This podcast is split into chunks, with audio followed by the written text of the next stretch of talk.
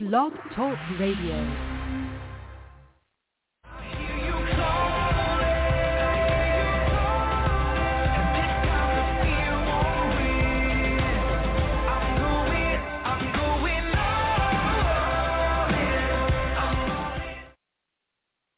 Well, good morning and welcome to Dynamic Word Bible Studies. This is your host, Phelicia DeRosier, my amazing, fabulous, wonderful co-host. Cross. I also happen to be her son. Right? He was wondering how long that intro was going to keep going. amazing, wonderful, fabulous, fantastic, handsome, outstanding co-host. In case you guys don't know, I'm very handsome. okay, apparently. He's also incredibly humble, can you tell? anyway, welcome to Dynamic Word Bible Studies. Today we have um, a really, really, really great show for you. Teaching, yay. Yeah, yeah. So it's kind of like um, the backside of the coin of last week's teaching. So last week's Huh. teaching we were talking about being in freedom. This week's teaching we're talking about operating in freedom well. Um, so uh, you know how it is, Two like sides of the same coin. two sides of the same coin. Um, you know, whenever you have a good thing, there could be some some challenges that go along with it. So we're going to talk a little bit about that. Uh, we're also going to um, we had a guest ca- cancellation today. Yay. Uh, those things happen. Those Wait, things- wasn't that yesterday? well, I mean, they yes, but it was for today's show. So, um, so we're going to talk a little bit about the names and titles of Jesus, something that we do as a family. Um, you know, some people have Advent calendars with chocolate in it. We we just we just go we just go to the table as a family, just like so. We have an advent. What does it mean? We have an Advent calendar with Jesus' names and titles. Maybe I'll get some chocolate next time. If you get the right answer, you get some chocolate. That would be awesome. But uh yeah, like other people have like those little those little calendars and you pop it open and there's a piece of chocolate. Yeah. I would eat all the chocolate one How would they last the entire month? Right, I would eat all of the chocolate one day. You know, I gotta make sure this doesn't spoil. right, right. So Garfield. all right. So let's uh cut to commercial break and we'll get started on some of our teaching, okay? okay.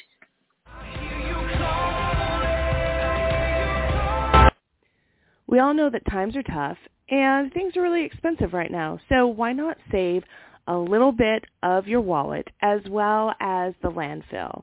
Martie.com carries high quality products at low, low prices, sometimes up to 70% off of retail. I just got a wonderful package of beef jerky for one cent sent to my house through Martie.com. Martie.com offers high quality products at discount prices. Why?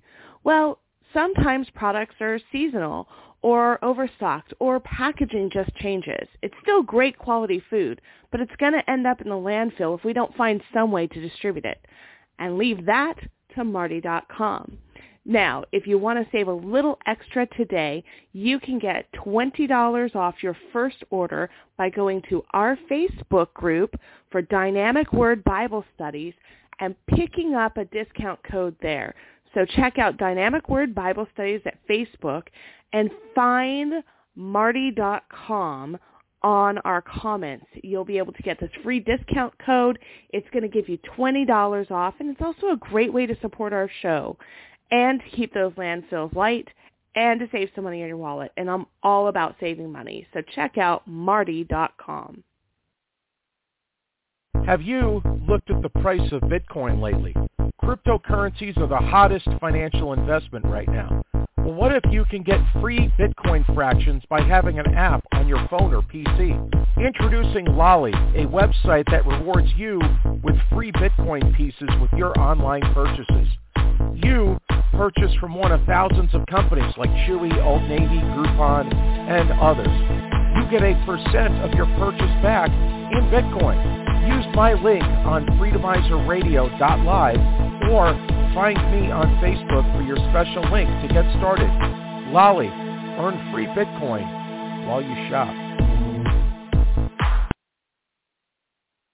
freaks, outsiders, weirdos, the wallflowers, oddball loser, fish out of water, speak up, talk quieter. We are different. There's no arguing. It's a fact. Patchwork of flaws, we grow and adapt. We're funky, unconventional, see life through kaleidoscope eyes. In a field full of clovers, with our four leaves, we bask in blue skies. Flaws are natural. Our imperfections, our weaknesses, our scars. There is a misfit in all of us. We just have to be brave enough to embrace who we are.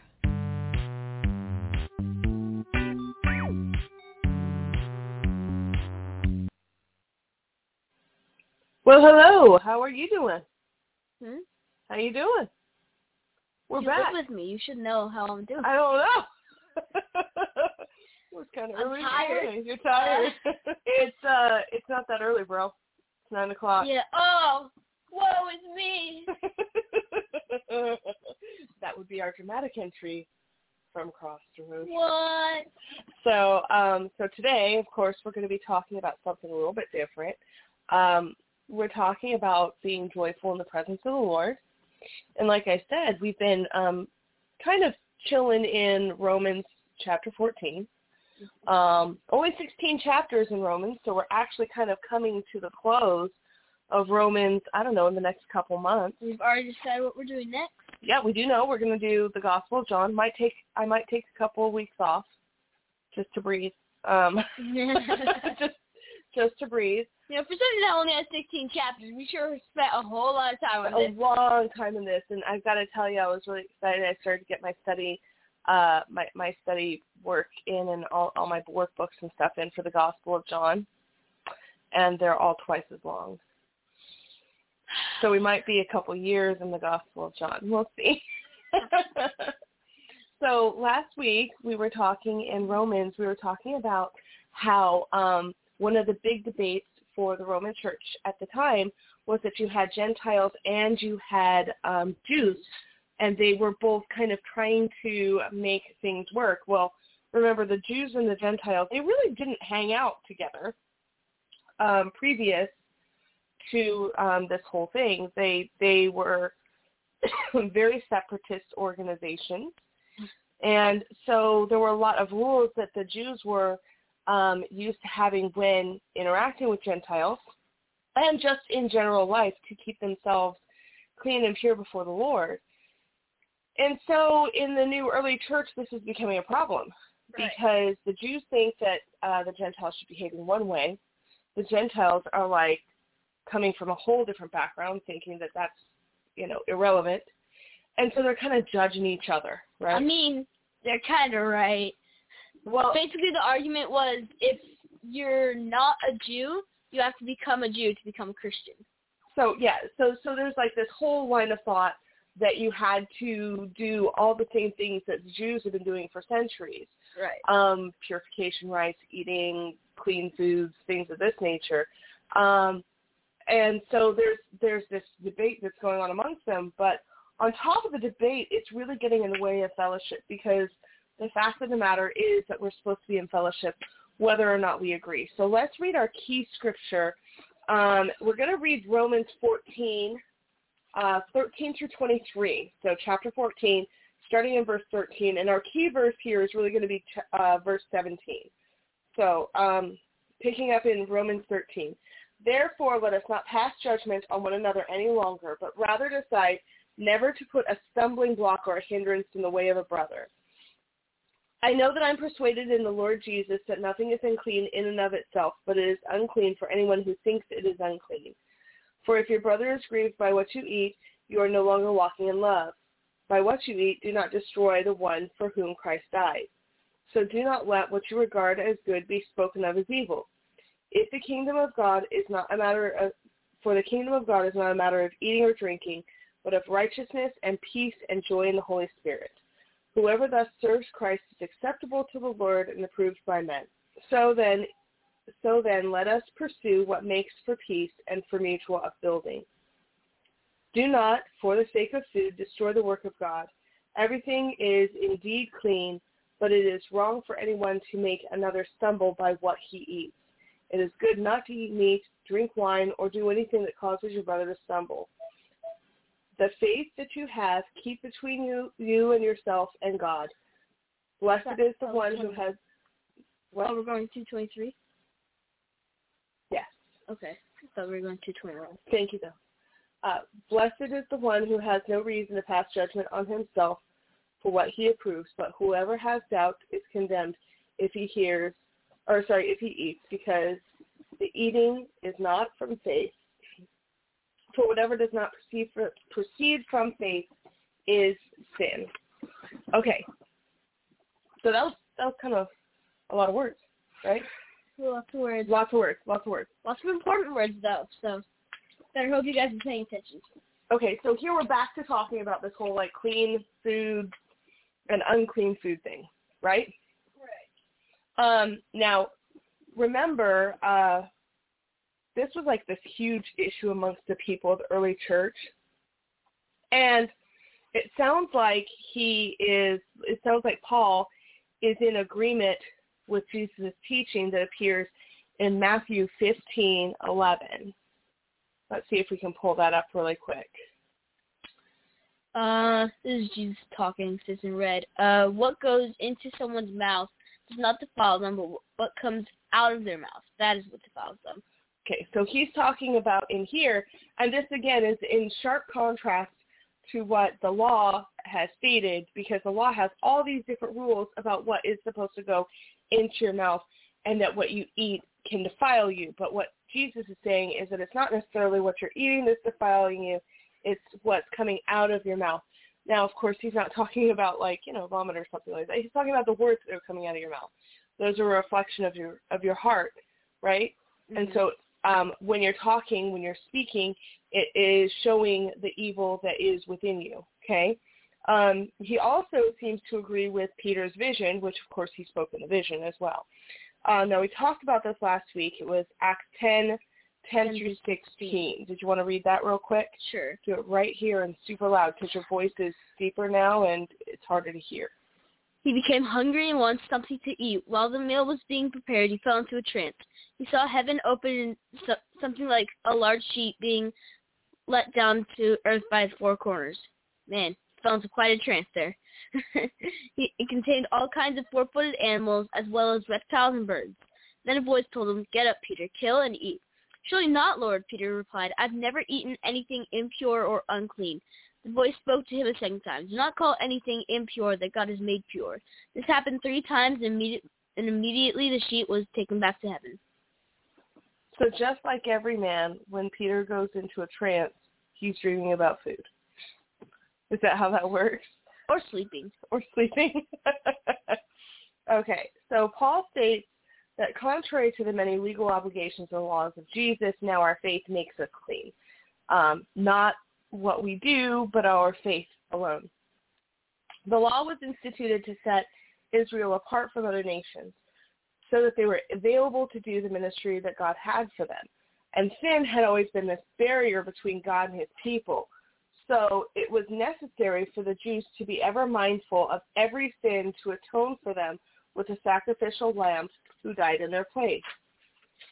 Now with Jesus, of course, being that ultimate sacrificial lamb, and since he's come, uh, and with him died all the sin, past, present, and future, of all those who trusted in him, would ever commit. So there's no longer this need to be so concerned about every little sin, um, because what they would actually do is they would they would turn in the lamb and they would confess all their sins on the lamb, and, and only the sins that are confessed on the lamb are the ones that the lamb can pay for, right? Mm-hmm. So Jesus has already paid for it.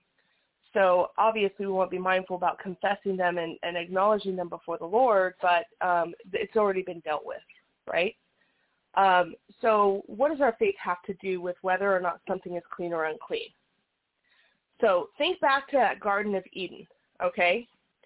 There was nothing innately bad about eating fruit. Do you like to eat fruit? I do like to eat fruit. Is it good for you? Yeah. Does your mom make you do it a lot?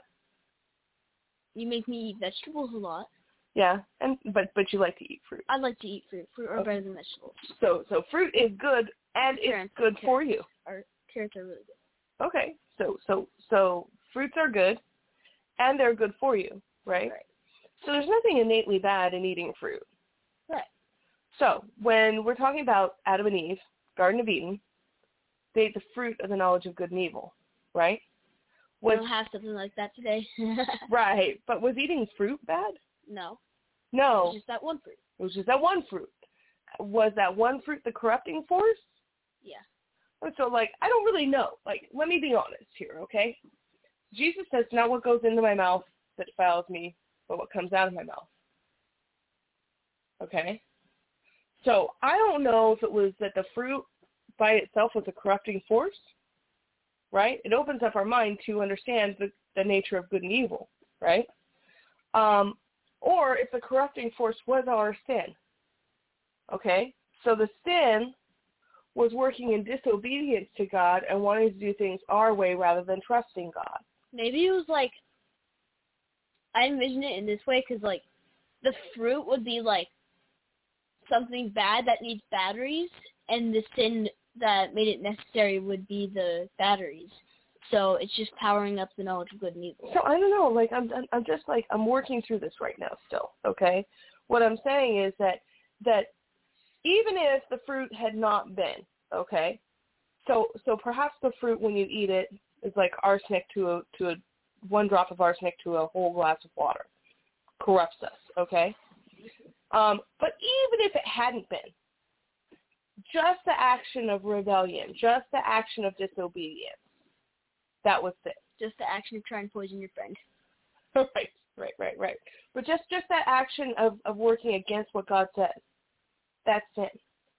So that was corrupting in and of itself. Does that make sense? Um, and then acting upon it, of course. Okay. So like, uh, it, it's not sinful for me to think about something. It's sinful for me to act on it.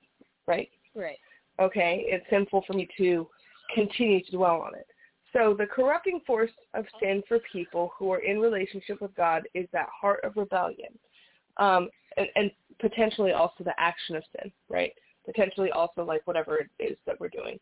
Um, so there there are things that are like that. Um, the Bible talks about, uh, you know, like sex outside of marriage as being something that corrupts the whole body. You know what I'm saying? So so there are things that are like that. Um, but that the initial act is just acting in rebellion against God. Um, taking liberties where you have faith that God has asked you not to go.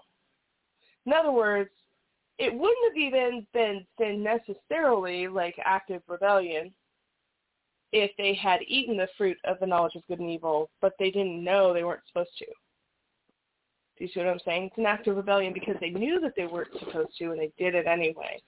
Um, now, I'm a mom, and as such, there are um, there are different punishments for my kids. Let's put it this way: different consequences for my kids based on how actively they are rebelling.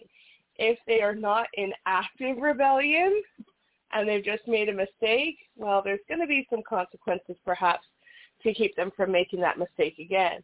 But how much harder are the consequences if it was a situation where you were actively rebelling against me? More serious. It's going to be super more serious, right? Um, because because that's that's just a whole different thing. Um, so so the faith part comes in. If I think that God says this is okay for me, it's okay. That was that was my dog yawning because he's happy right now. um, if uh, if I think that God says it's okay, then I'm not acting in rebellion. Do you see what I'm saying? But if I think that God has said that this is not okay for me, then to move forward in that is an act of rebellion.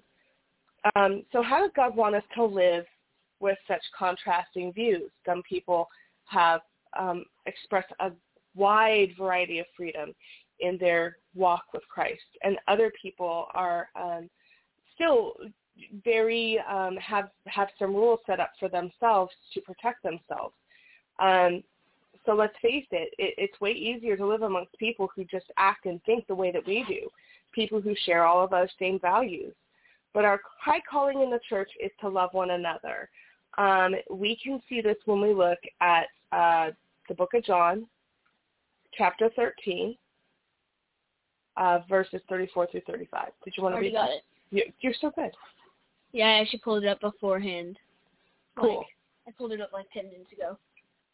Okay, cool. Uh, Let's read it for us. A new command I give you, love one another. As I have loved you, so you must love one another.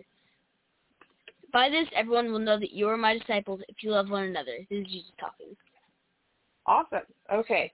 So the, the point is that we're supposed to be loving one another, right? Right.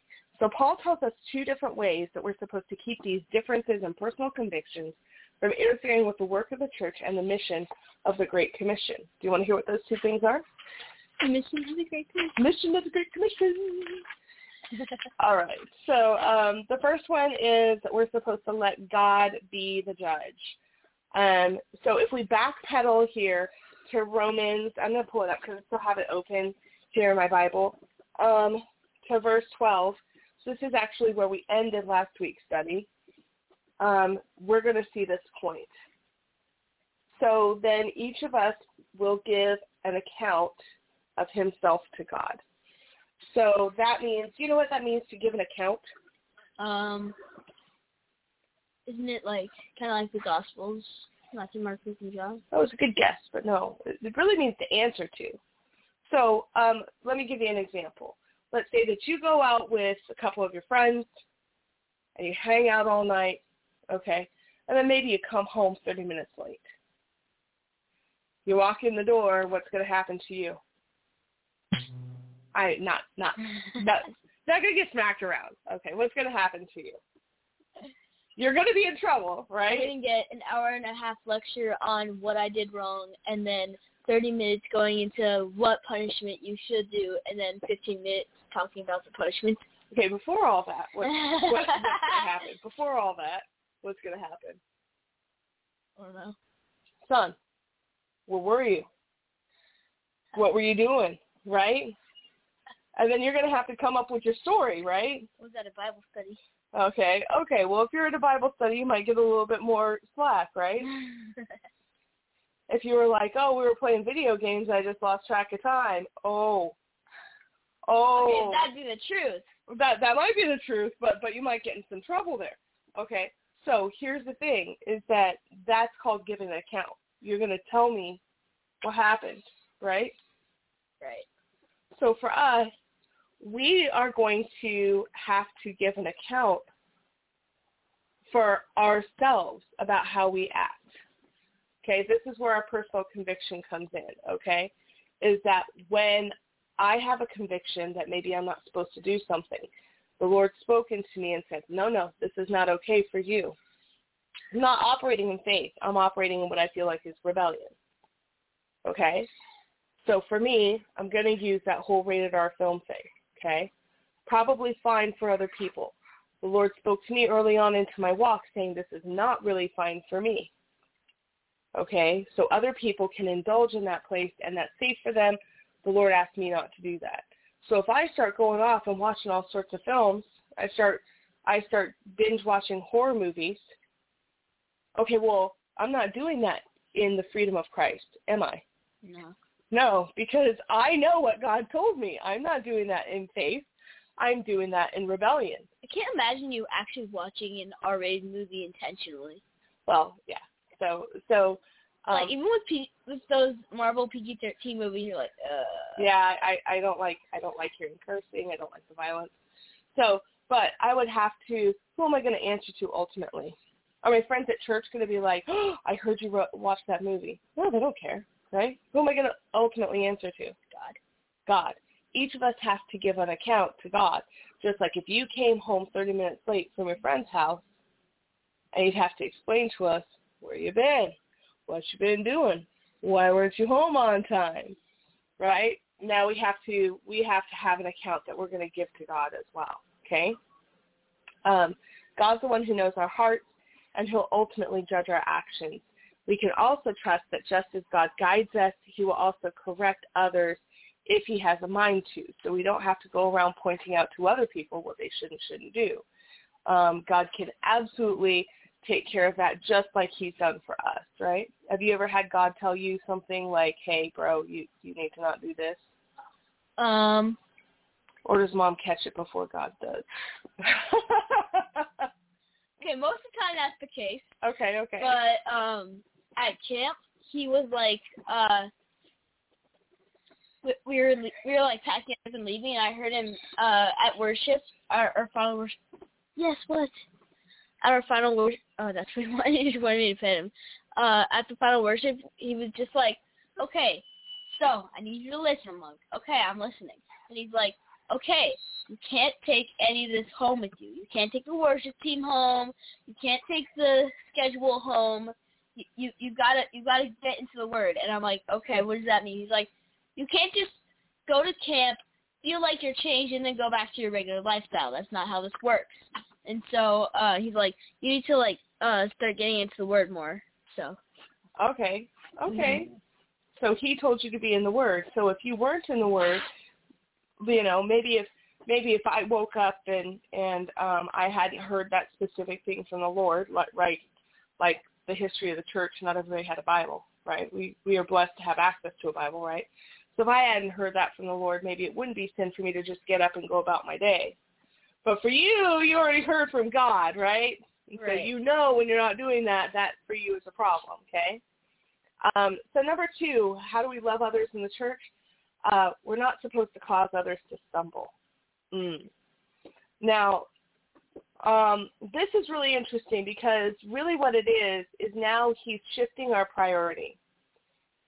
He's saying, yeah, you're free to do whatever you want to as long as the as long as the Lord hasn't convicted you, you are free to do whatever you want to. But remember, y'all, the priority is to bring people to faith and to help our brothers and sisters in faith. Um, our priority is to make sure that the people who know Jesus are able to continue to love Jesus. And that's what's important here. So if something that you're doing is causing a problem with a brother or sister in Christ, don't do it around them.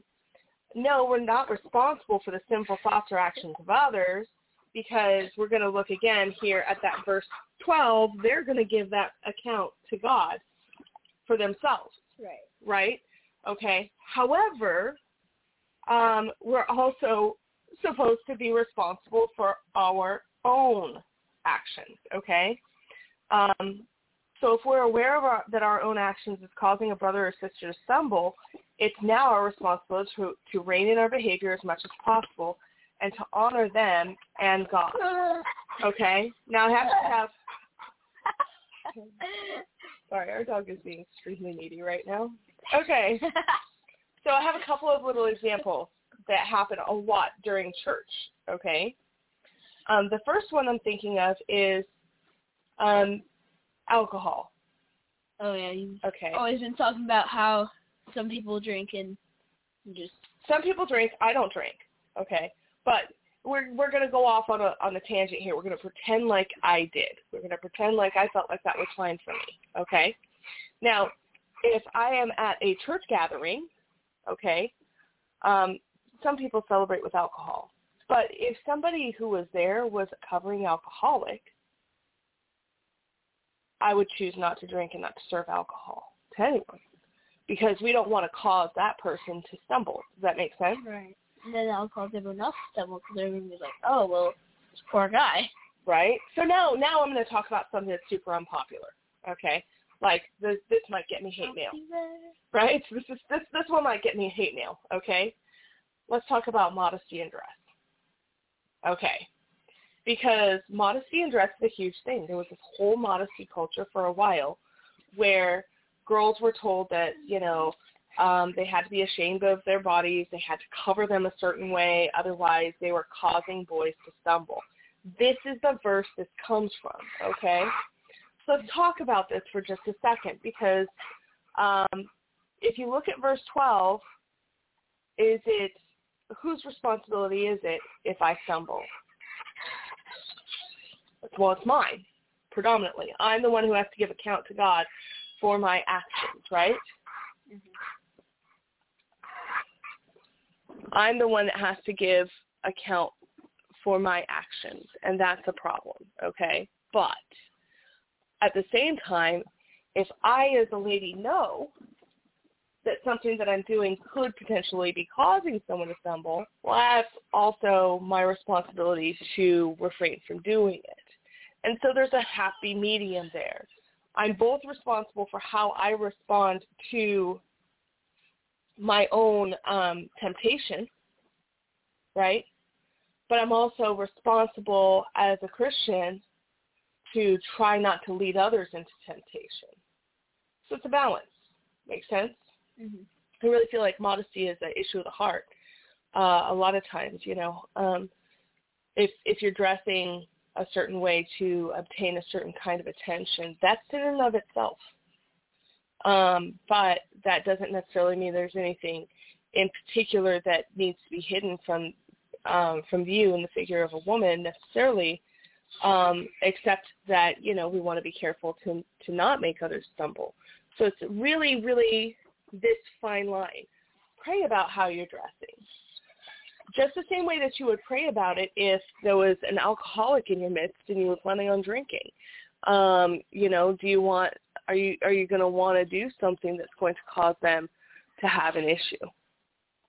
Um, so the point is that the kingdom of heaven isn't just about do's or don'ts at all.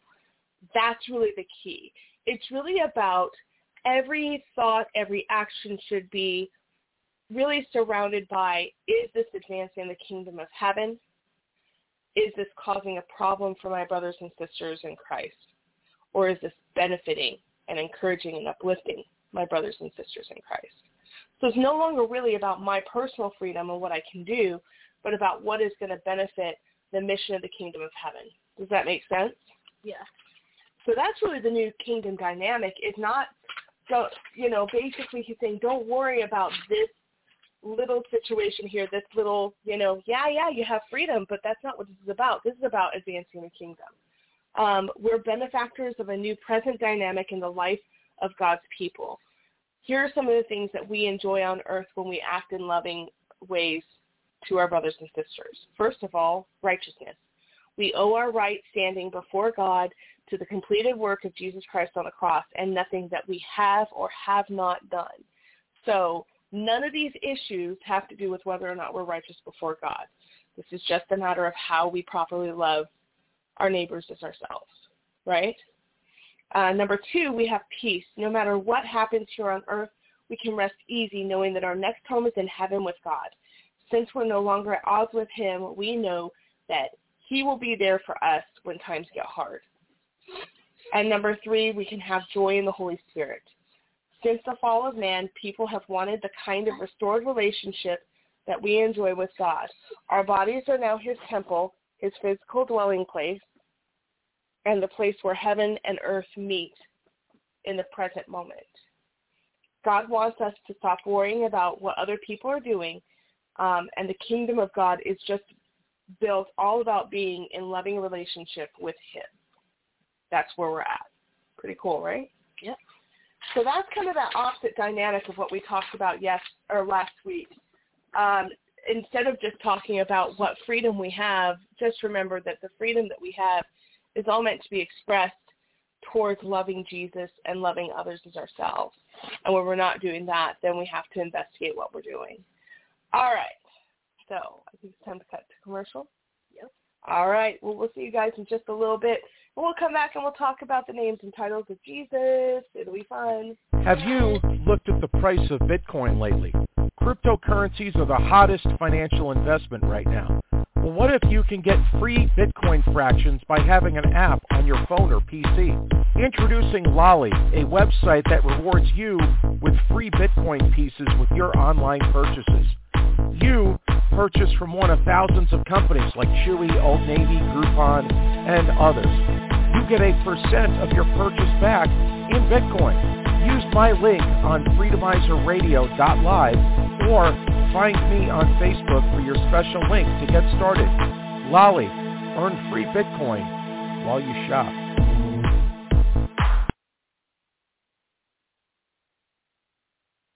Did you know that every time you swipe your debit card, those behind-the-scenes transaction fees make the big banks even richer? In 2016 alone, these fees added up to $60 billion. yes, that's billion with a B. Well, what if there was a way to have the convenience of a debit card, but reroute those fees from the banksters to organizations actually doing good in the world? Organizations that protect the environment or feed hungry children?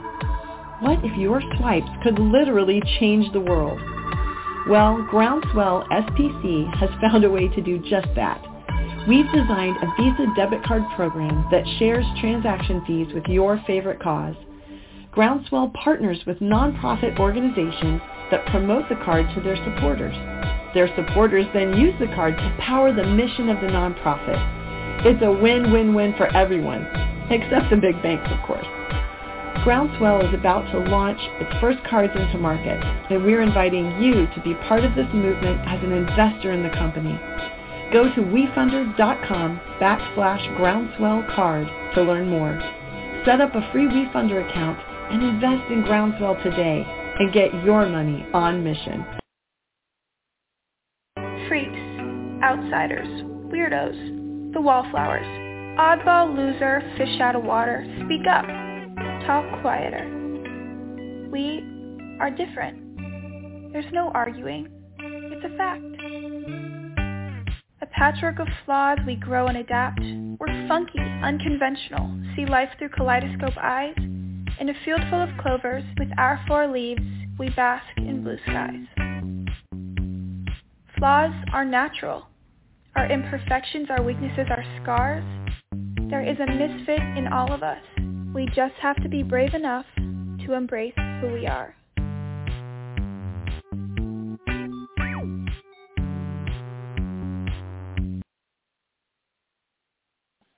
All right, guys. Well, welcome back. Uh, we're so excited to be here Oh, yeah. again. Uh, this is your host, Phelicia DeRosier, my co-host.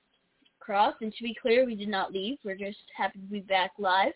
right, right, right. We were just sitting here listening to the funky little commercials going on, right? So um, today we were supposed to have a guest, We were. but she had a meeting creep up, I guess she did. so that's a problem. Um, That's a problem. but that's okay. We found something to do last minute. That's why you had me. I'm back. I'm so excited Moriah's back. She's the best. No, she was just on a trip too, so we're not just excited that she's back on air, but we're actually really excited she's back home because she got home late last night and she was so tired we didn't get to snuggle with her and love on her too much. But um, we're excited that she's back here with us because we love her so, don't we? Yeah. Yeah. Poor Caitlin's not the same when you're gone. She, was sleeping on the couch.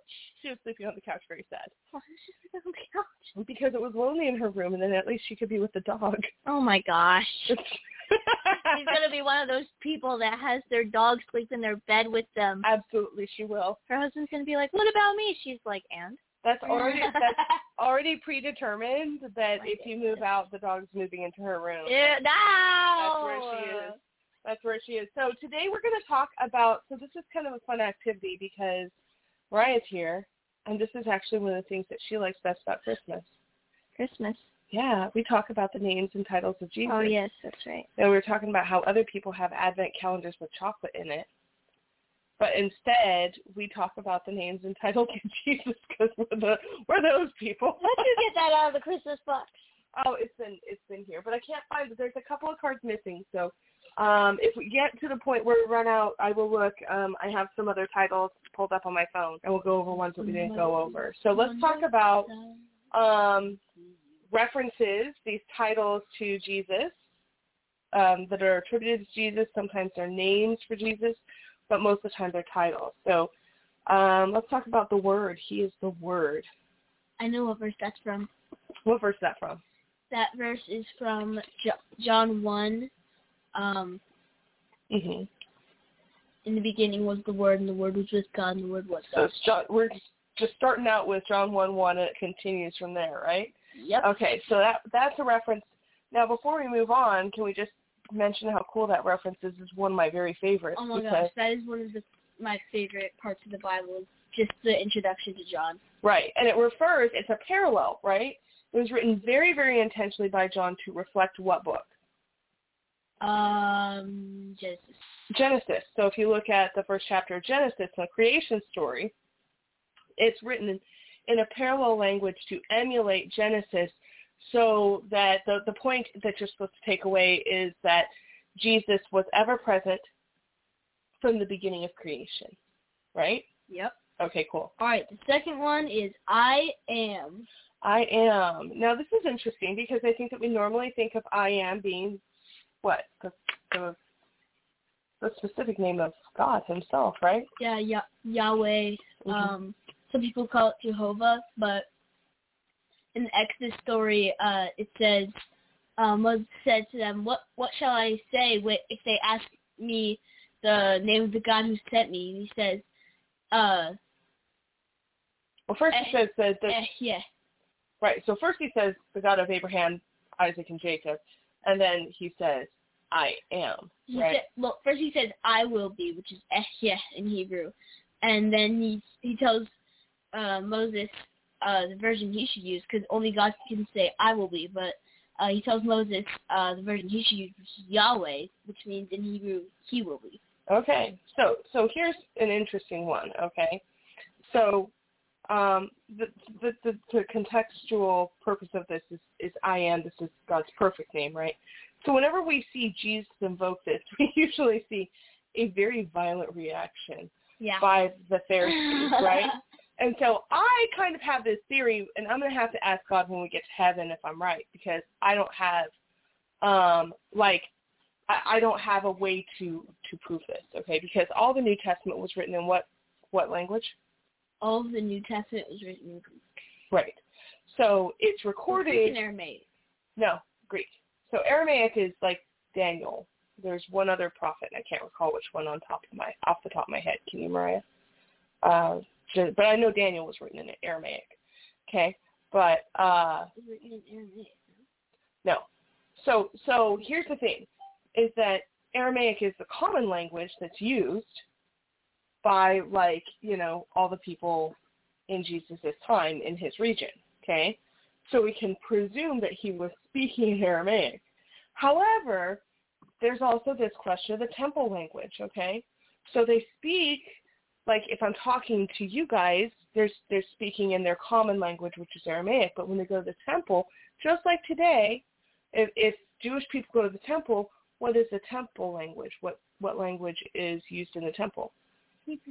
Hebrew. Right? So I have a suspicion that, but you can't prove this, that Jesus is talking in Aramaic, right? But then when he's using this name, he's using the Hebrew word. Do you see what I'm saying?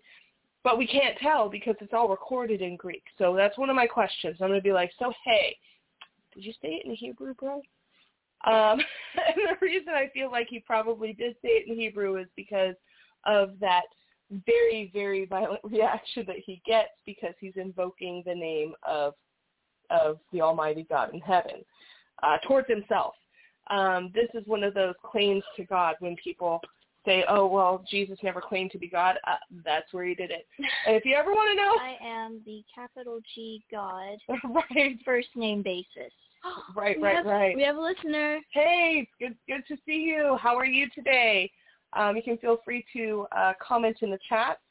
So the next one that we want to talk about is the mediator. The mediator. He that is is from mediator. Job. So Job asks for the mediator, right? But we actually see other places in the New Testament where Paul, referring to Job, says that he's the mediator. I know. I I just Okay. said that was from Job. But you're right. Yeah, Job Job asks for a mediator, right? He because says a mediator was someone who made decisions. It's kind of like a judge in the courtroom. Well, it's a judge in the courtroom, but it's somebody who is like an impartial party between both sides. You know what I'm saying? So, hey there, Well, thumbs up to you you, Northwest Media. He's the guy between me and God. Right, right, right. So, so um, God being the judge, the mediator kind of comes and goes between and tries to strike a deal that that works for both of them. Um, so yeah, good good call on that. Okay. Kind of like a real estate agent. It does kind of, but but so a mediator. So I've used a mediator before. Okay, when I've had to go to court, like I would have my lawyer, the other party would have their lawyer, but then we would hire this impartial party who understood the law. That they weren't on my side, they weren't on their side. They just weigh the options and say who is the guilty Right. party. So we'd all kind of meet together they're, they're not even seeing who's the, the guilty party. We're meeting together to see if we can strike an agreement that works for everybody, so that one person isn't unjustifiably punished or put out. The next one is Emmanuel. Which means God with us. God with us. Yes. Okay. So Emmanuel, God with us. I actually have a friend, and this word helps me remember his name because he has a very unique name. His name is Uel. It is. So I think of. Emmanuel, Got it. Got it. Got it. So um, which basically just means uh, with us. But with us, right? Okay. So so Emmanuel, God with us. Uh, why is Jesus given this title? um, because yeah, Because yeah, yeah, I don't think that's a very good reason. It's not a very complete reason. Jesus is given this title because he is God incarnate. Right. God becomes a man and he dwells with us. Okay. Um, this one too. Here we go. The cornerstone. ooh, Right. Matthew. Okay, tell us about that. Um, he's the cornerstone of the church. Mhm. So the cornerstone is like the the part of the building that um secures up the foundation. Right. Like when you told Peter, "You're the rock on which I will build my church." Right, right, right. So so Jesus is the cornerstone in which the church is built on. Um, so we become like these little bricks that are all dependent on the one presence of Jesus, cornerstone, um, in order to be able to build up this church. Okay, should we read that one? Okay. Bread of life. Yum. Great. Now I'm thinking about toast. Thanks a lot. Um, so this is actually from John, one of the seven I am statements that Jesus made about himself. One of them was, "I am the bread of life." Yes. So I always think of that as a reference to Israel being in the desert and manna falling from heaven. It was literally like the sweet honey bread that came from heaven. And um, so the reference is that Jesus is God's provision and nourishment for us that has come from heaven. Literally the thing that's going to sustain life in the desert and the wilderness. And also something I also think of when I think of the bread of life is when he was talking with the woman at the well, uh, when he said, uh, "If you drink from this well now, you will be thirsty later." And he says, "I am the water of life." So that's probably that's, that line. that's that's probably coming up pretty soon. Okay. Right. Um, and I I always think of like that's like the same basic idea, like bread, water, both you need both to live. Right. I am currently thinking that any listeners are probably thinking that we just have the most amazing fun uh Rosh's Christmas ever. Folks, this is what we do for Christmas. I don't know what to tell you. I'm glad you get one of these. I'm telling you. We're a riot. All right, let's go for another one there. Um, the vine. I am the one, true I vine. am the true vine. Okay, okay, okay. So Another one of the seven Part- I am statements. right, apart from me, you can do nothing. Right? I am the true vine. Um, you are the branches. yes. So um, we bear fruit because we are connected to. the true vine. Pretty cool, right? Okay, okay.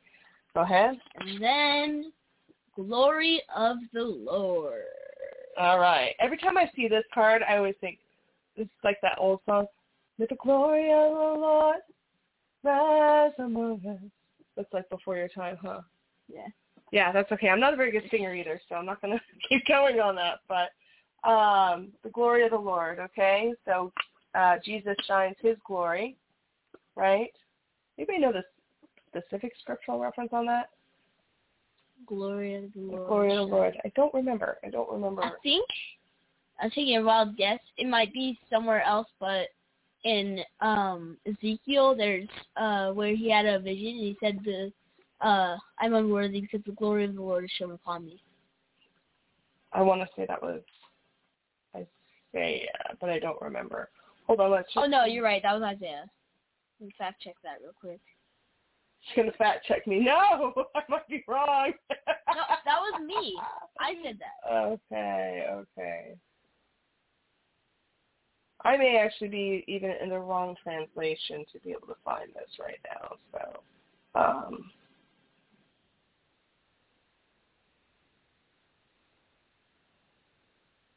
we're checking. We're fact checking. I'm not finding it on a quick fact check. If you guys come up with it, let me know, okay? Um, but yes, I would say okay. that Jesus is definitely, he, he definitely glorifies the Lord, so let's put it that way. Man of sorrows, Man of Man sorrows. of sorrows. That's very interesting because uh, the one verse Jesus wept is the only time I can remember Jesus being sad. Ha. So um, this is an Old Testament reference.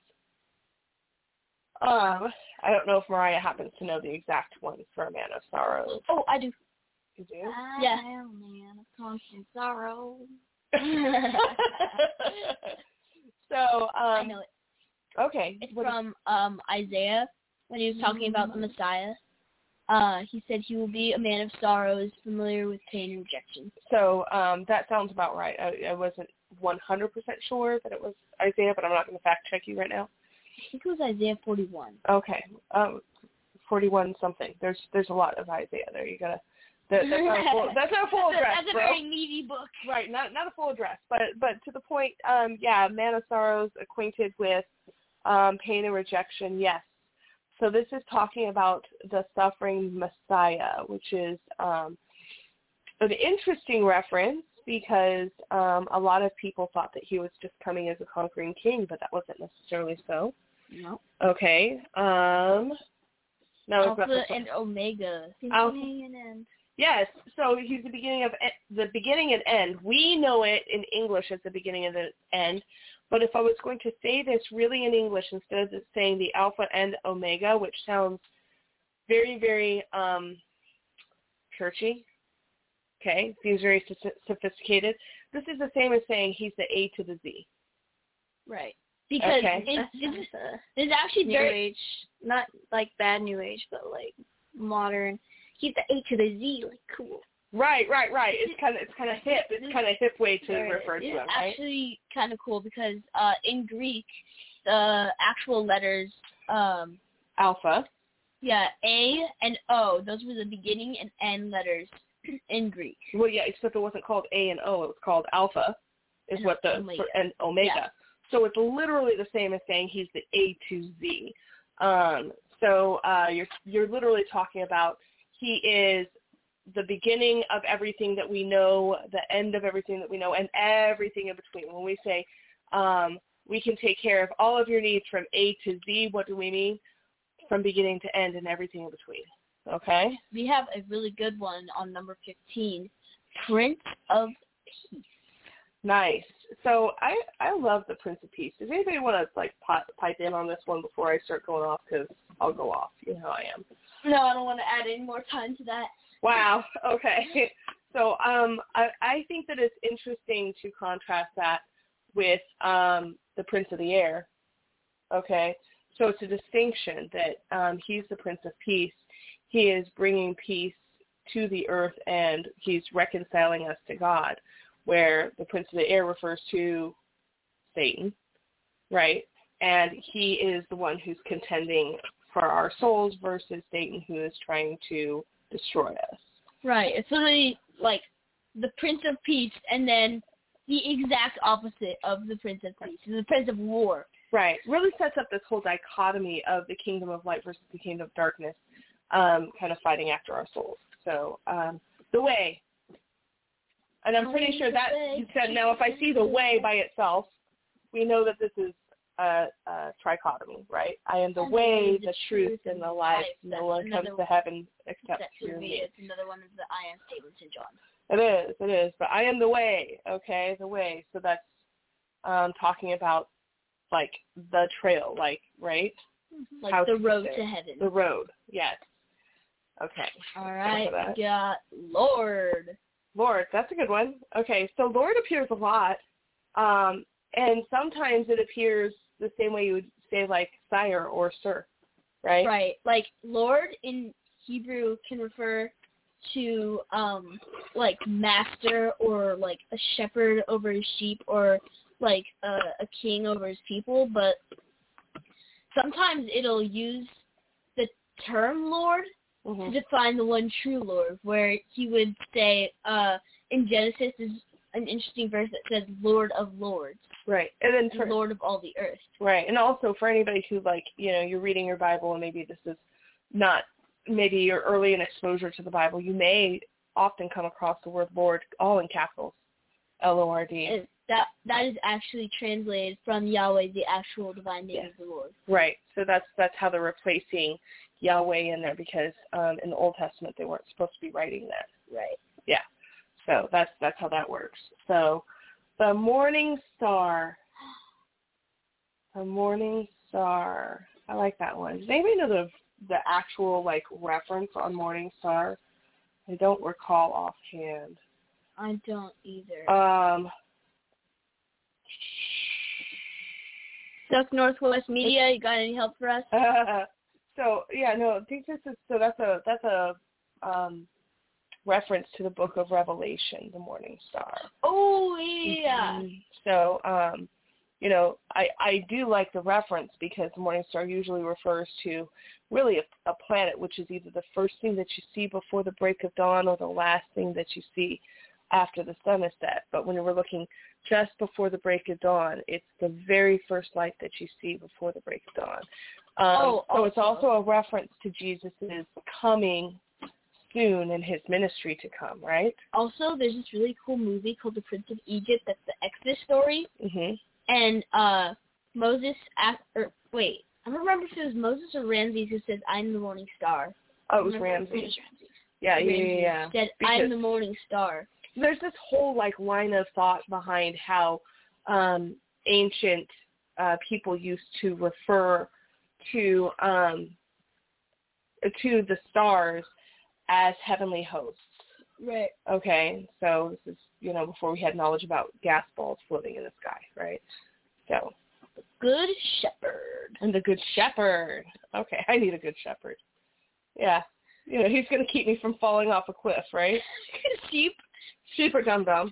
and that's that's usually us If one of them just wanders off a cliff, all the others are gonna be like, "Oh, I wonder if that." No, no, it won't. No, they just they just follow, right? They just follow. And um so the good shepherd helps um when a sheep has gone astray. They help to find the sheep, right? They care for the needs of the sheep. Um, they make sure that the sheep get properly rested. They make sure that the sheep get properly fed and nourished and they have enough water. So the good shepherd is going to take good care of your sheep, right? Um, how about this one? This is a good one. Ready? Messiah. Messiah.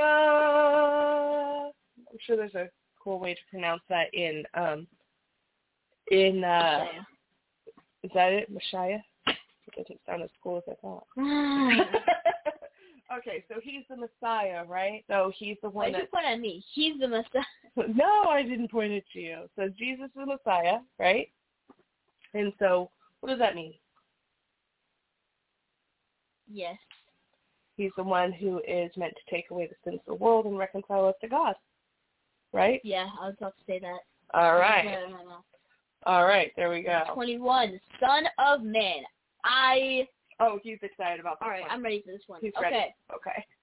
So, This one actually came from a very important vision in Daniel, where um he had a dream where there was this big ugly monster and um he got condemned to death and then uh he sees that there's more than one divine throne, which was the vacancy that Adam and Eve left behind when they uh did the first sin and whew, and then uh he saw a figure called the Son of Man who came on the clouds and sat on the throne Mhm. and uh At the Son- right hand of God. right at the right hand of God, and everyone worshipped the Son of Man alongside God. Yeah. Yeah, and, yeah. And so, um, the Son of Man, if you actually go back to his translation, literally just means a human. So, so this is again because. So if I said I was a son of man, this is not. This is this is not in any way. You could be a daughter of man. I, I'd be I'd be a daughter of man, right? And mm. and I'd be a daughter of a man named Hobart.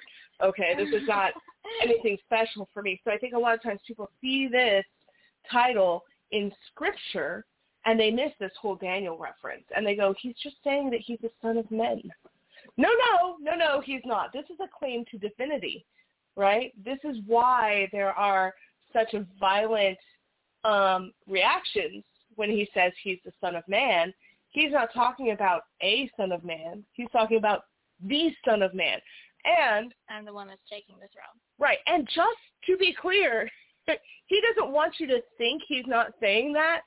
So he concludes by saying, "And you will see me rising on the clouds and seated at the right hand of God." I was Um, on his trial when he said, "From this moment on, you will see the Son of Man sitting, rising on, rising, on the clouds and sitting at the right hand of God." I was just like, "Oh, Right, just just just in case you missed it. I wasn't just saying I was born of a dude. Okay, I am saying I, am the, the son of man. so that's always that's always a fun reference there. Okay, the Christ. Ooh, the Christ. Okay, That's kind of like this.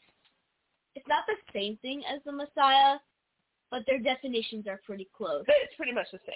Yeah. So so Christ is Greek for anointed one, right? Right. And so um So- you, you see it used interchangeably with Messiah, which kind of, they made the same. And this was kind of like a term that you could use for kings because in the Old Testament, uh, a prophet would pour oil on the king's head, so they would anoint them with oil. hmm hmm hmm But but a a anointed one is different from the anointed one, right? Right. So yeah, I want to grab that one right All there. right. Savior. Savior.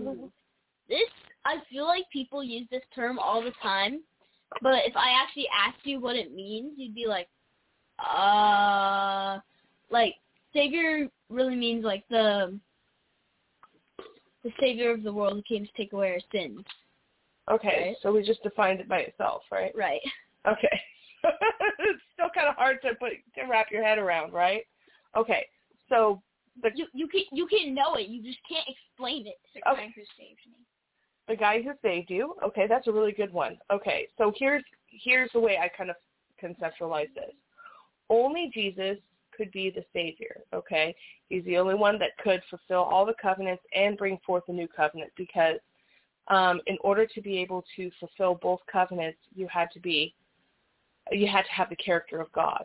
Right. And since he was God, he was the only one who had that same character that God had. So he was perfect and without sin and blameless.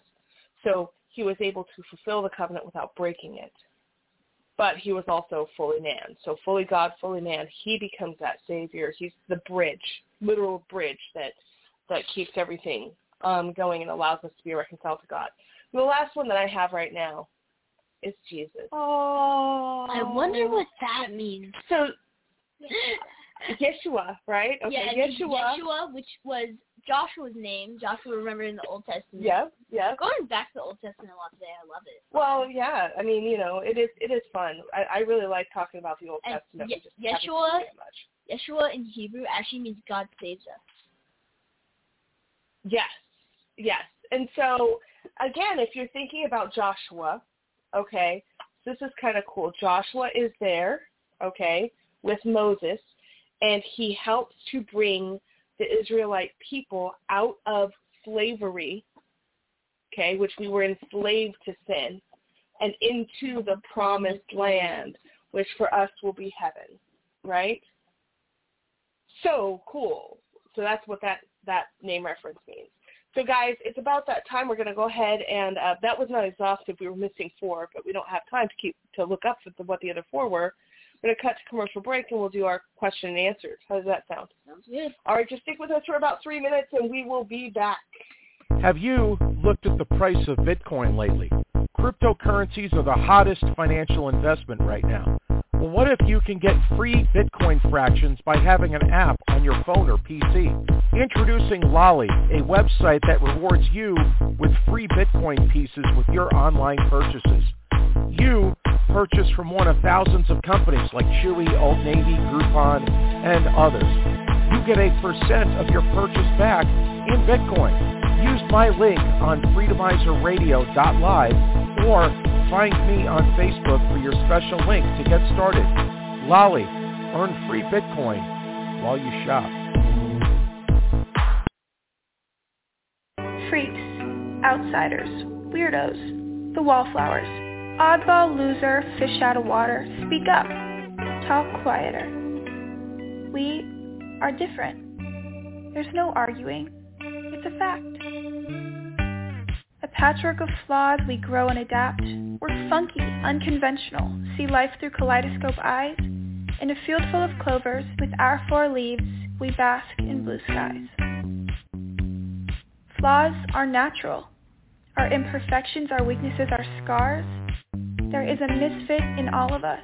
We just have to be brave enough to embrace who we are.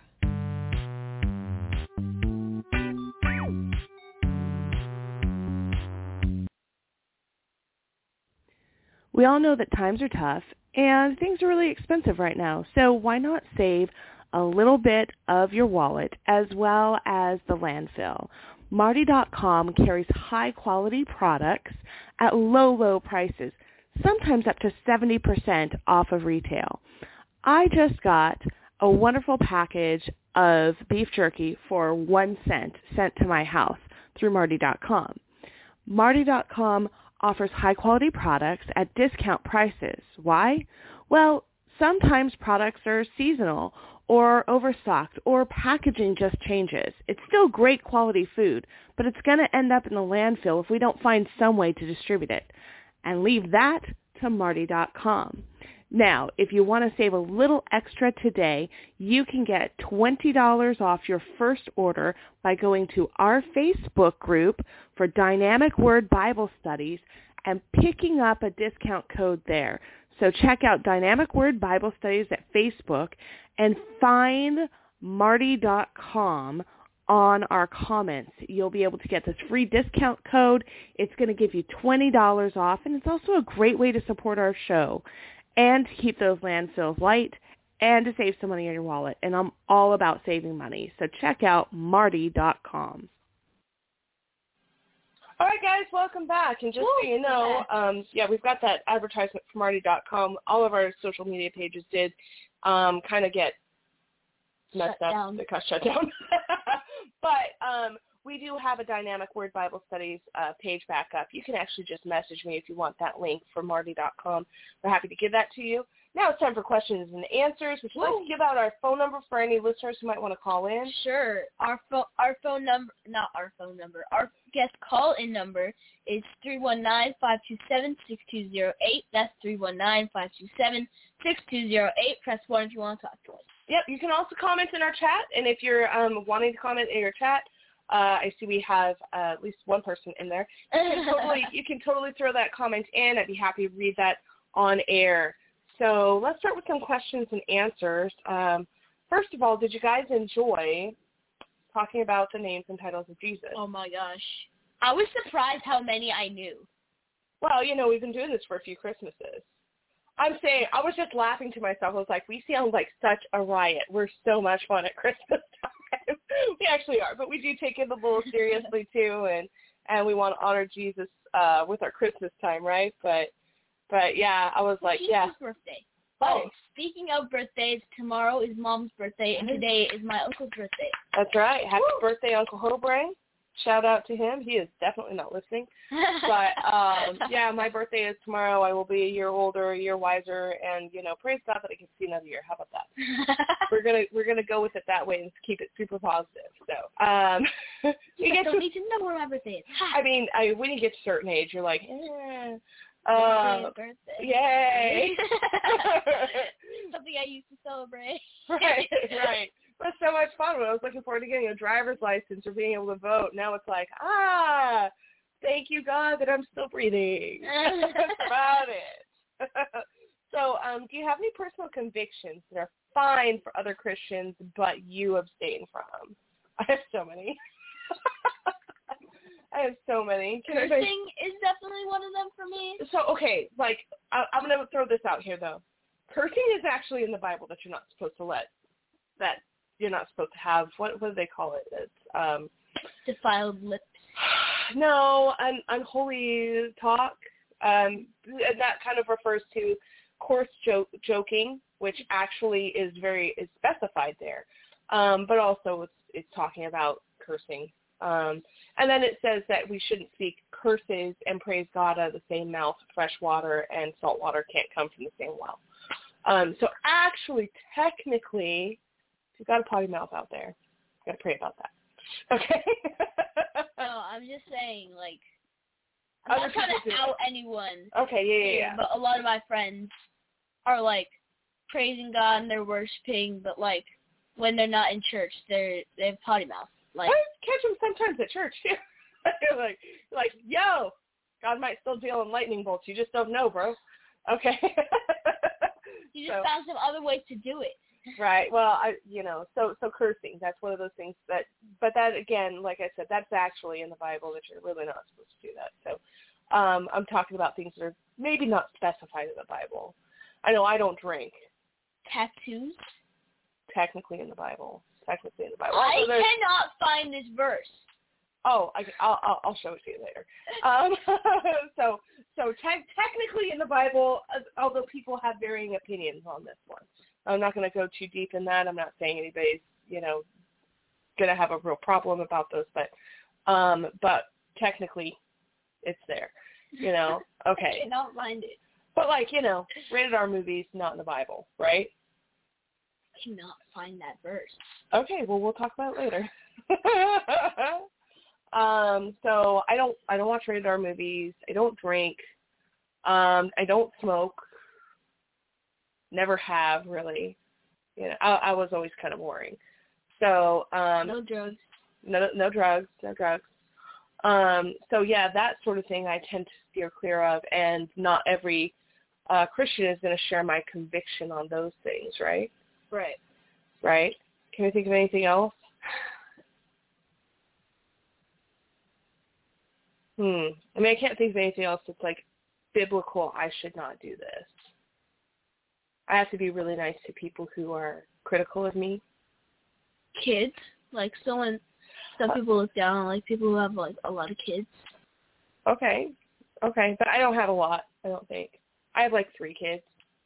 You know, I have friends who You have have like three kids? Can you not keep track of your children? I have I have three kids, but I I know people who have upwards of you know eight, Army ten, children. you know, lot lots of kids, um, lots of blessings. So, um, have you ever been chastised for your lack of freedom in an area before? I do not know what that word means. So that means have you ever had anybody make fun of you or tease you or belittle you because you're making a choice? So for example, you're talking about your friends and how your friends maybe use some coarse language, maybe they they make some jokes that they shouldn't make, maybe they use words they shouldn't use, right? Nope. Um, but and nobody's ever teased you about not cursing. Nope. That's awesome. Good for you. That was not my reality when I was I a kid. not talk to them. Oh, good. Okay. It's like if you do that, I'm not talking to you anymore. Got it. Okay. um, one of my convictions is not to kiss before getting engaged or marriage. And we knew a lady who, when I had told her that was con- my conviction before I was even dating, um, she was like, well, you need to experience. You need to find out what you like before you settle down. And she started talking bad about my mom, saying like she was the one that was brainwashing me or like not um giving me the experiences I needed to function well in society. And I was like and, and I didn't I didn't say this, but it, it now that I'm saying it out loud it occurs to me. My mom kissed before she got engaged. This is all my thing. That's your thing. That this, this is my thing and you've told me like that's your decision. Um but yeah, no, she she was not happy and she's like just don't bother going to your mom. Come to me for all of your dating advice. I'm like, I will not do that. She's the one who's still married. How about that? Um, so, ouch. to be clear, I have been divorced a couple of times. so, but you're you're, you're married now married. to a very good guy. and we have a great marriage, like super solid. Um, I did learn a couple of things. I'm, I'm I, it took me a while, but I'm not that stubborn. I can learn from my mistakes. Okay, so um, so so yes, um, and and you know it's really funny because we were in church this week, and you weren't actually in church because you were at youth service, right? So, um, but Pastor Joey even said, um, you know, for the for the singles in the room, like if you choose to date differently, you're going to get criticized for that. Um, it was really interesting because when when your dad and I got together, and of course I was coming off of um, having been divorced, and and he um, was a new Christian. Okay, like he had been exposed to Christ before, but he had just renewed his life to Christ, which means that all the time previous single young man, he was living like a single young man, a worldly single young man. So he had some different experiences coming in than you do right now because you know you grew up in this in this household um where you were honoring God, you know, basically the whole time. You know, so he came in with some yeah. some some very different experiences, right? hmm And um I can't tell you the kind of criticism you get, particularly when you choose to date differently when you've had some worldly experiences. People are like, well, what good does that even do? Well, you know what? It's always good to honor the Lord. hmm it's always good to honor God, even if you come from a position of not having honored him before. Right. You see what I'm saying? And so, yeah, you're going to get criticized for that. I get criticized a lot for not drinking. I think it's interesting. That's like the one, the one like drug that if you don't use, people um, criticize you for. Yeah. You know? I also get a lot of back like the opposite problem at my church where I'll I'll hold hands with my with my boyfriend um and we'll hug and do the, do like affectionate things and they're like why are you, why are you guys touching each other kind of thing because their culture is very don't publicize that Ah. kind of thing and if you aren't doing it in public, you shouldn't do it in private either until you are certain you're going to marry that person. Um, just because you don't want to trip each other up. And it's different for everyone and you do have to pray about that. Um, about like where God's leading you. And there have been times where like my boyfriend and I like we'll be cuddling and then we're like, okay, so we need to stop at this. This is the limit kind of thing because Mhm. we're getting too close kind of thing.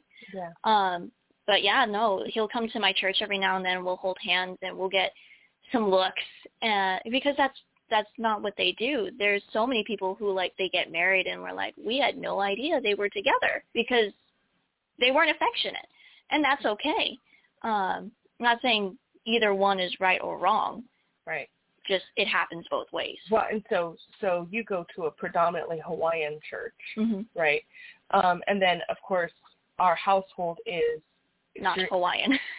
not Hawaiian and extremely affectionate. We, we Very affectionate. It throws my boyfriend for a loop just how affectionate we are. we love our snuggles and you know We say nice things to each other.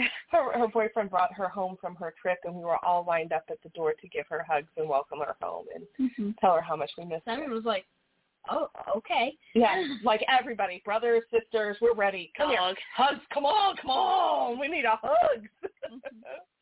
so yeah, it can be a little bit different. Um, how does it feel when you feel like criticized for living in a certain way when other people are doing different things? I'd say for the church one, like when they when they were like, "Why are you holding his hand?" and stuff. It at first for quite a few days. I know I I called you as soon as we were done having a discussion. I was like, "Oh my gosh, am I doing everything wrong? Um, am I like sinning and just tuning God's voice out and replacing His voice for my own?" And like I was losing my mind. Right. Personal Um, conviction is fine. It's like I don't need Satan to to condemn me. I can do that all right, by myself. You're really good at it all by yourself. You don't need any help. um, but yeah, it, it, it took a few days, and it was very troubling for me Mhm. because it's like you, these are my my friends who are supposed to be lifting me up, and um, I felt like I was isolated. I was in the wrong, uh, and it took it took a while of being like, okay. At the end of the day, this is my relationship with God and with my boyfriend. What's most important is what God thinks. So, we're at an impasse. God, what is okay and what's not okay? And God's like, and you, I was talking to you, and you're like, you need to stop worrying about this. It, it's it, it's fine. Like, I know you. You're not going to try and purposely do something bad. Right, and I, and I think that a lot of times people kind of view like this this whole like um public display of affection that if you're displaying that much affection in public, what are you doing in private? Right, and I. I get it because there's I have a friend they're married now, um, but they were super affectionate, like super, and it threw me for a loop. I was like, my goodness, like clutch my pearls. That's that's making me blush, and I'm all for affection. But that's where they were okay. They that's that's where their line was is they're okay with being extra affectionate. And they are happily married. They didn't do anything wrong. They were totally pure before the Lord when they got married. Everything was in the okay, but it was different from how my relationship looked. They were like miles above affection, and it was great. Well, I think that sometimes when we're in an area, like I, I don't know, like for me, my my areas of where I'm not supposed to pass, I'm super comfortable with those. Like I am not jealous of you watching a rated R film. Do you see what I'm saying? Not you in particular necessarily, but Right. like like someone else watching something or or doing something. What do you mean you didn't watch Braveheart? Right? No, I didn't actually. I've never watched It's actually pretty good. A little. I, I've- I I've only heard- watched it once. Uh, I'm okay with that. Yeah, I, I've heard it was good. You know, it, it's okay. Like it's fine. Mhm. Um, I, I don't sit there and go, oh man, I didn't watch that, and like I, I really don't get jelly. Okay. Um, Like, I'm not going to fit in now. but for some people, you know, they want to do other things, but they feel this personal conviction, and then when they see you expressing in freedom, they can kind of react and respond in ways that are not necessarily, you know, Christ-like. Right, right, because because they're dealing with some jealousy or some desire to be able to do something different, or why is it okay for her and not for me? You know, I get that. yeah. So so so there's that too. Like we're humans, right? We're we're all humans. So, um, how about this one? Can you think of a time when you have curbed your behavior to keep another believer from stumbling?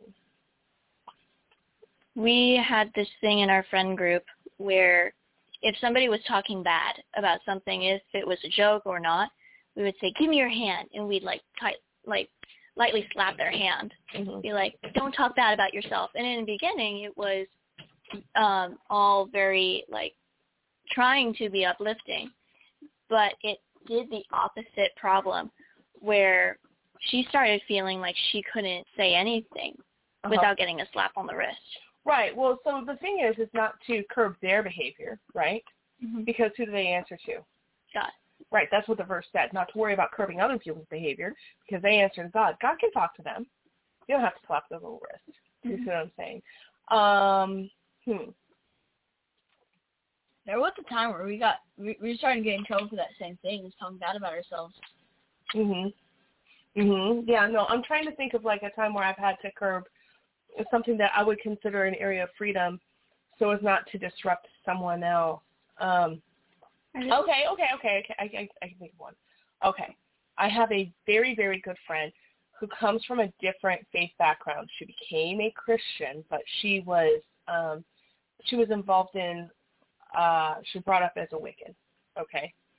And so holidays for her looked very much like Christmas.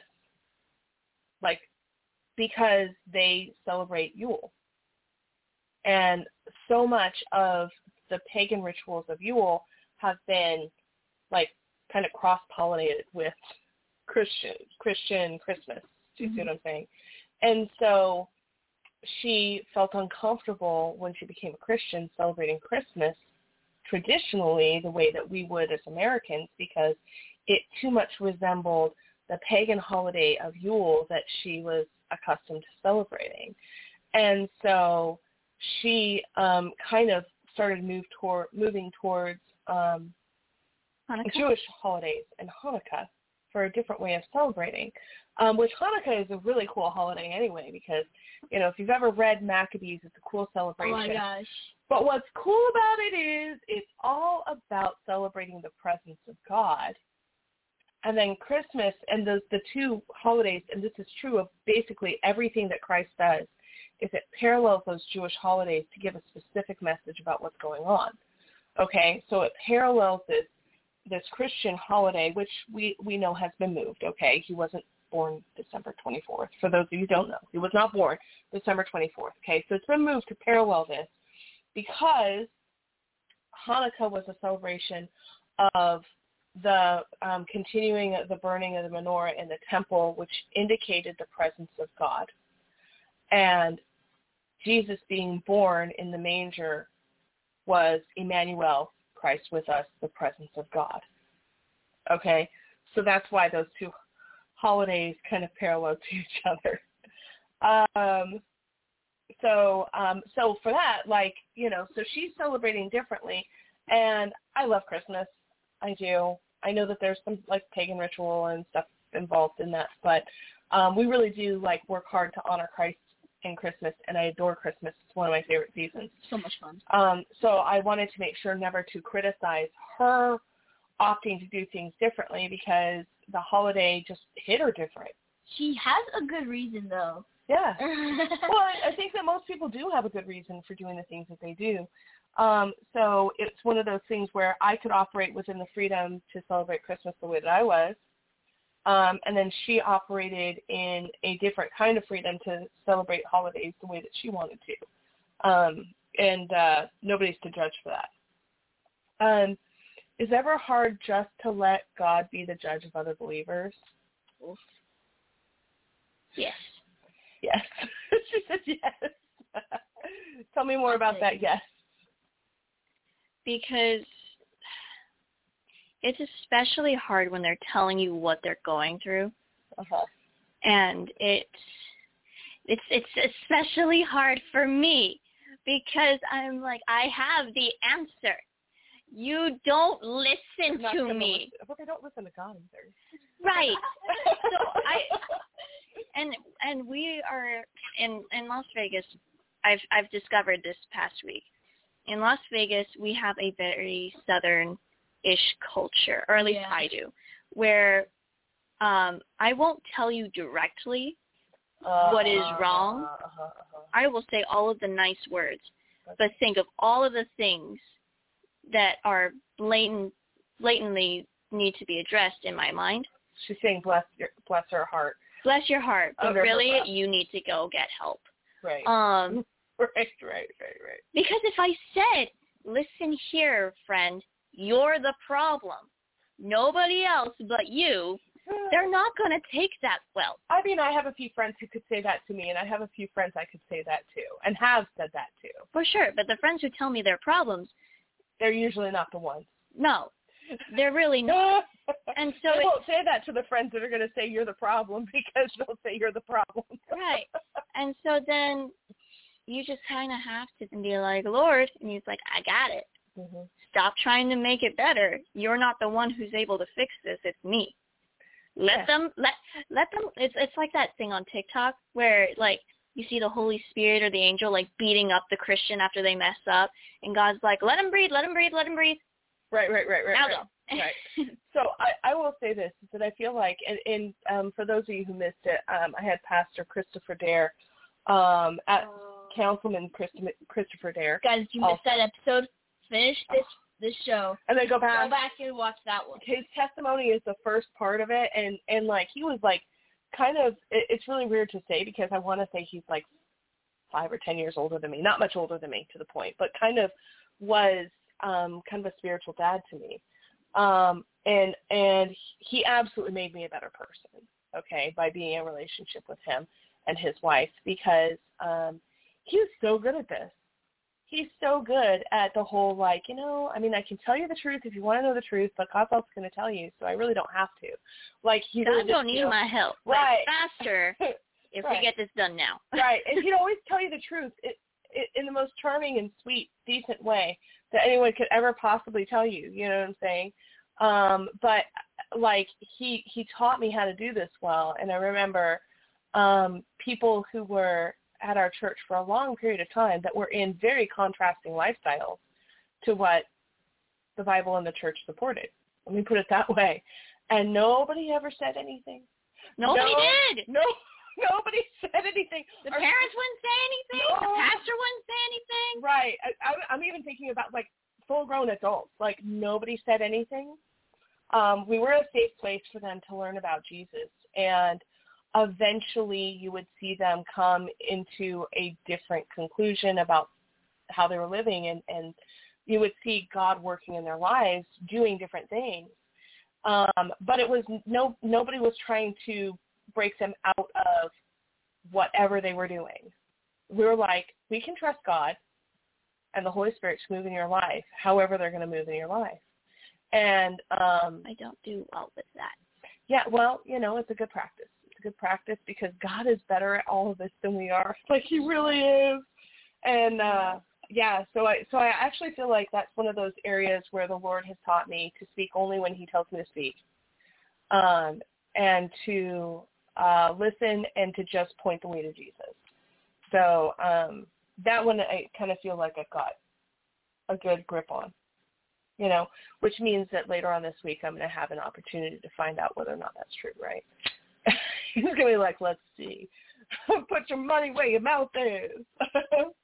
um, how does the idea of God's kingdom being primarily about relationship with him rather than our actions make you feel? Uncomfy. Why is that? Because I like actions. I like doing the things. Mm-hmm. I like seeing the results. Mm-hmm. Um, at the same time, it's it's it's his job, not mine. Right. Well, it's, Uh, it's not even his job. His job is done. It's already done. hmm It is already done. Um, the problem I have with this currently now, because I've gotten better. I I, ha- I think I, I really have gotten better. I agree. But then God did a thing while I was away, and I haven't told you this, so Uh-oh. prepare yourself. Um, She's about to out herself on air, and we're That's why I didn't want to show up because I knew I was going to out myself. I told my friends yesterday, I'm like, I'm not showing up because I'm going to testify to a hundred thousand people who are going to know exactly how terrible I am. Okay, no, no. What's great about this is we're going to see what my actual reaction is. Okay, so I'll try not to guard it, um, especially for on air, but I usually react pretty well. yes. Okay. So I, I've got. Uh, let me see the question again because I want to make sure I'm phrasing it the right How way. does the idea of God's kingdom being primarily about relationship with Him rather than our actions make you feel? Good. Um, yes, because it's no longer a transaction. Um, I should be doing things Mhm. because he asks me to. And this is where the confession comes in. Okay. I'm at my friend's church in Ohio, Uh-huh. and it is a small church, very Pentecostal, which I am all for. I like Pentecostal church. Okay. And we have been working two days, moving two enti- not only a an apartment, but also an entire schoolhouse that nobody else was helping with. So it's a lot of work. I'm like, I'm at church. I'm going to be with God. I'm going to relax and we're worshiping. And God says there's someone outside the building that needs to get invited to church. And I go, nope. She's like, this is my time, Lord. I know. Every year I've had to do some sort of mission trip, and I, not today. Not today. It's my turn. But no. And so I get this feeling, and you you know me. I'm always like, is it God? Is it me? That one was God. It was. Well, you definitely weren't thinking of that at the time. No. That's that's Um, always a good clue. If this is not coming from you, then then you know it's probably the Lord. Exactly. So I'm coming up with excuses. I, I'm pinned in in the middle of the pew. I can't get out either way. I could have totally gotten out the front way. Sure. There was two chairs. I could have just immediately just maneuvered around that. It's like, okay, okay, okay, okay, okay. If someone prays for me during worship, I'm a stranger. No one's going to pray over me. Uh, if someone prays over me during worship, then I'll do it. Okay? Allie prays for me. As soon as I finish that, I'm like, gosh dang it, Allie. Why? and I still didn't do it. no. No. And I felt so oh. guilty because guess what the message was? Building community through sharing the gospel. It's like, this sucks. And then it gets worse. Okay? There's this lady that knows my friend and she had come and she hugged me before worship started and she goes, Wow, you are a prayer warrior. There is Holy Spirit anointing on you. Uh-huh. I gotta take a step back because this is just too hot for me. And I was like, oh wow, what a great compliment. She pulls me aside after the service. She goes, hey, can I pray for you? I feel like you have a conflicting spirit inside of you. I was like, shoot. Before you pray for me, let me just confess what I did wrong just now. I didn't invite somebody to your church because this ain't my church. I don't know nothing about this church and I'm just inviting a random stranger. That's the worst excuse. I'm just coming up with excuses. She's like, you're not strong enough to ruin God's plans Right. realize that, right? There's a lot of people in that church. Any one of them could have gone. I was praying that someone else would do it and no one else did. oh no. But no. And she's like, You're not strong enough to mess it up. Did you mess up? Yeah. But Right. there is grace and there's forgiveness. God doesn't love you any less for that. I'm like, I understand that. But you know what? If you ask me to repent right now, I'll say sorry. But I still don't want to go out there. I don't want to talk to nobody. Oh. And that's where I'm at. So the past four days. Have been nothing but conversations of I'm sharing the gospel. I'm talking to random strangers about Christ and I'm like, I would rather die. Okay. I hear you. And the whole and I'm on a plane with a man who's scared. He is terrified of planes and we had nothing but turbulence. And I was like, Gosh dang it.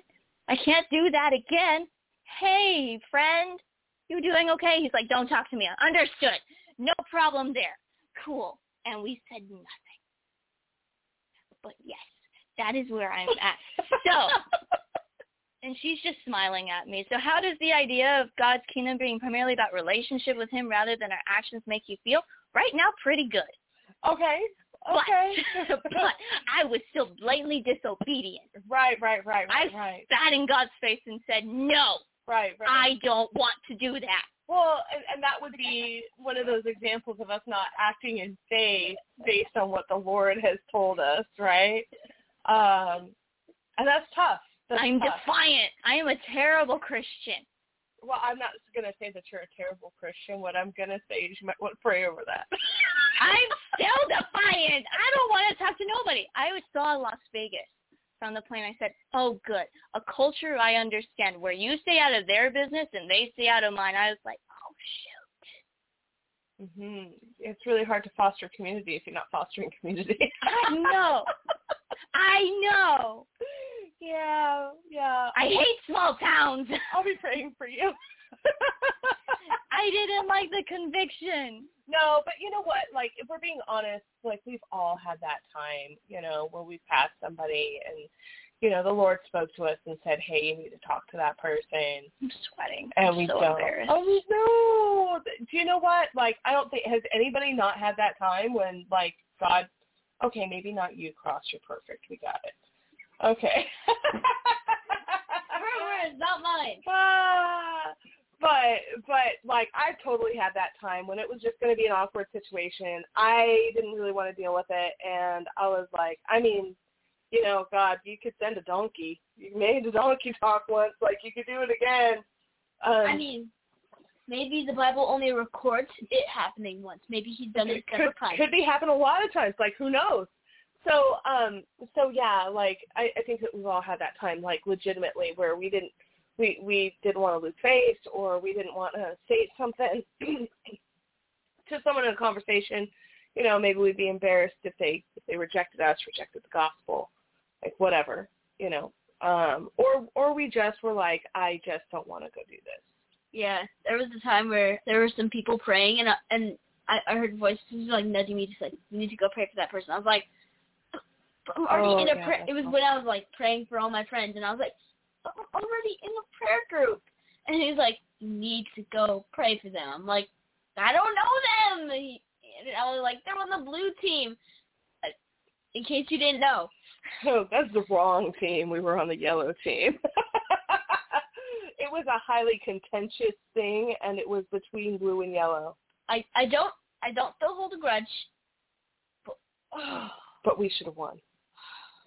We were like five points behind them. Okay, so anyway. Anyways, he was on the blue team. I was like, how about I play for Nobel instead? And he's like, fine, but you got to go back and pray for that person after. I'm like, yeah, So did, fine. you, did you ever pray, pray for him? I don't remember. You know what's even worse about my story? what?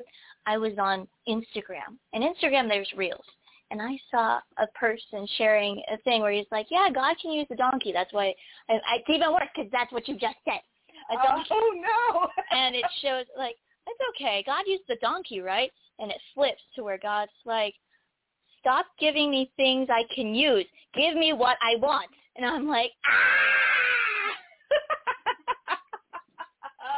Okay, but I mean, so I'm yeah. remembering now. I didn't I didn't pray for him, but after Uh-oh. I've done praying for Nobel, I pat him on the back and I said it's gonna be okay.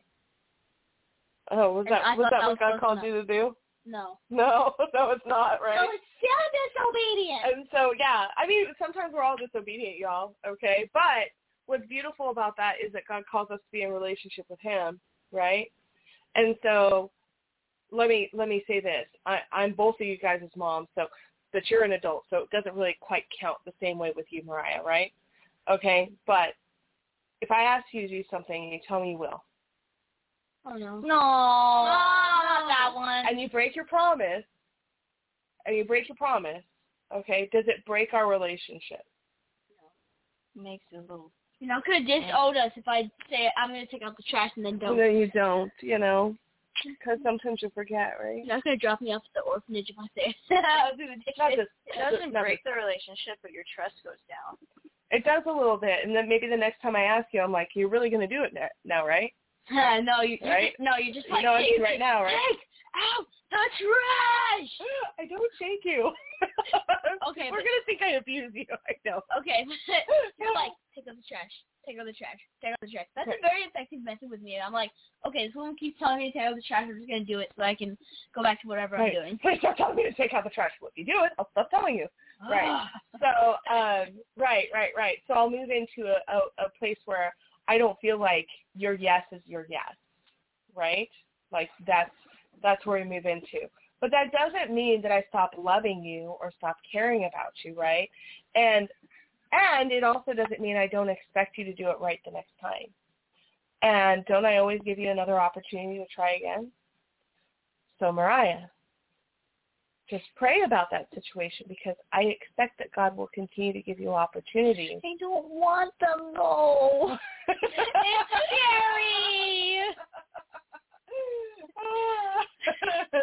well, we're a little over time, so I'm not going to go into the whole talk about the Great Commission, but you know, the Great Commission. Uh, it's what you're called to do, and there's that. Um, poor Moriah, she kept saying, I don't want to go back on the show. I always confess something terrible that makes me seem like a bad person. I promise you, you're no worse than any of the rest of us. We all do the same thing. We all think the same things. We're we're all going through. I don't like exposing myself.